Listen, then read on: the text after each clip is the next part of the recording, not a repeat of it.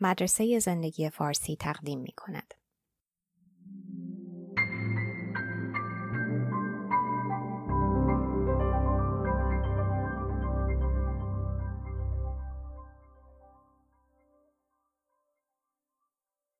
ترجمه و صدا دکتر ایمان فانی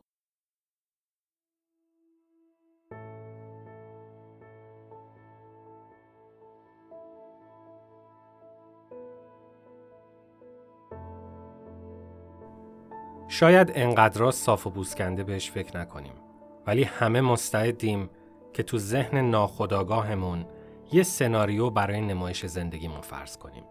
اولش مدرسه است با دوستی های عمیقش، لحظه های لذت بخش خودشناسی. اولین عشق پاک و لابلای اینا تفریح و آتیش سوزوندن. بعدش نوبت شغله. چیزی که ازش پول در بیاد ولی فقط برای پول نباشه. قرار مسلط باشیم. مورد احترام و تحسین باشیم. به خاطر جدیت تلاش هامون. کنارش یه رابطه جدی شروع میشه. شاید ازدواج. یکی شدن تا ابد به همراه رضایت دو جانبه، رفاقت، سکس پرحرارت و مکرر. بچه دار میشیم و فرصت مراقبت پیدا می‌کنیم از این کوچولوی تحسین برانگیز و حقشناس. بهترین جنبه های والدینش رو می‌گیره و تماشا می‌کنیم که چه بزرگسال با انگیزه ای میشه. با پیشرفت علم یه زندگی فعال و بیدرد داریم. جسمن و ذهنن سالمیم. حداقل تا هشتاد و چند سالگی. والدینمون هم تو سن بالا مردن. وقتی هم نوبت ما بشه سریع و بدون درد تموم می‌کنیم. این متنیه که جامعه فناورانه، سکولار و مصرفی کم و بیش دست ما میده. تعجبی هم نداره که بخوایم اغلب بهش بچسبیم و با همه وجود بهش اعتماد کنیم.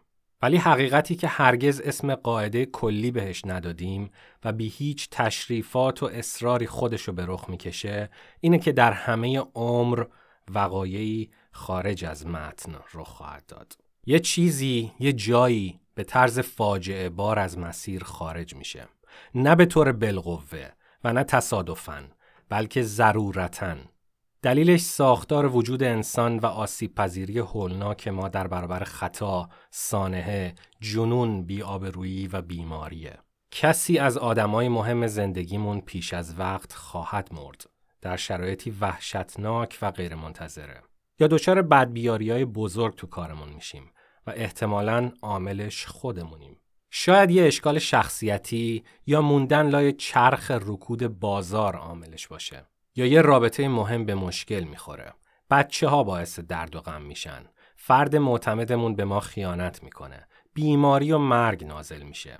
یه سکته تو فرودگاه، سرطان توی بدن جوون، خونریزی مغزی 20 سال پیش از موعد. حالات ممکن بی پایان و ترسناکن. نمیشه فهمید کدوم رخ میده ولی قطعیه که یه اتفاقی میفته. واقعی چنان فاجعه بار که ما رو متوقف می‌کنه. هر فرض سازنده رو زیر سوال می‌بره و روح و متلاشی می‌کنه. میشه تضمین کرد که ما بدون یه فاجعه بزرگ زندگی رو ترک نمی کنیم. اگر دفاع یا تسلی وجود داشته باشه در دونستن حقیقت از اول بازیه و آماده شدن براش در دوره های آروم زندگی. فیلسوف فرانسوی مونتن میگه فلسفه یعنی یادگیری مردن. میشه رنج کشیدن رو هم به این جمله اضافه کرد. انتظار فاجعه رو داشتن تنها کاریه که می‌تونیم بکنیم تا کمی از خودمون در برابر خباست بخت محافظت کنیم. می‌دونیم که اتفاق میفته و وقتی افتاد فکر نمی کنیم نفرین خاص و شخصی بوده. ممکنه فکر کنیم نمایش از متن خارج شده ولی دلیلش اینه که متنی که بهش چسبیدیم یه دروغ رمانتیک بوده. در واقع ما راهی مسیری هستیم که همه باید برن. اگر قربانی حقیقت آشکار اما انکار شده هستیم، حس نکنیم تحت تعقیبیم. دست کم همین فجایع خارج از متن عامل عمیقترین دوستی ها میشن. پس حق به جانبی رو رها کنیم، کمی حس تنز تلخ برداریم و بزرگ بشیم. حالا که از همهگیری فجایع تصادفی خبر داریم، می‌تونیم یکم قدر قسمت های خوب نمایش رو بدونیم. از اون روزای بی سر و صدا لذت ببریم که هنوز چیز خیلی بدی اتفاق نیافتاده. وقتی هم که رخداد خارج از متن اومد، می‌تونیم بگیم که از مدتی قبل متوجه شده بودیم که انسان بودن معنایی جز این نداره.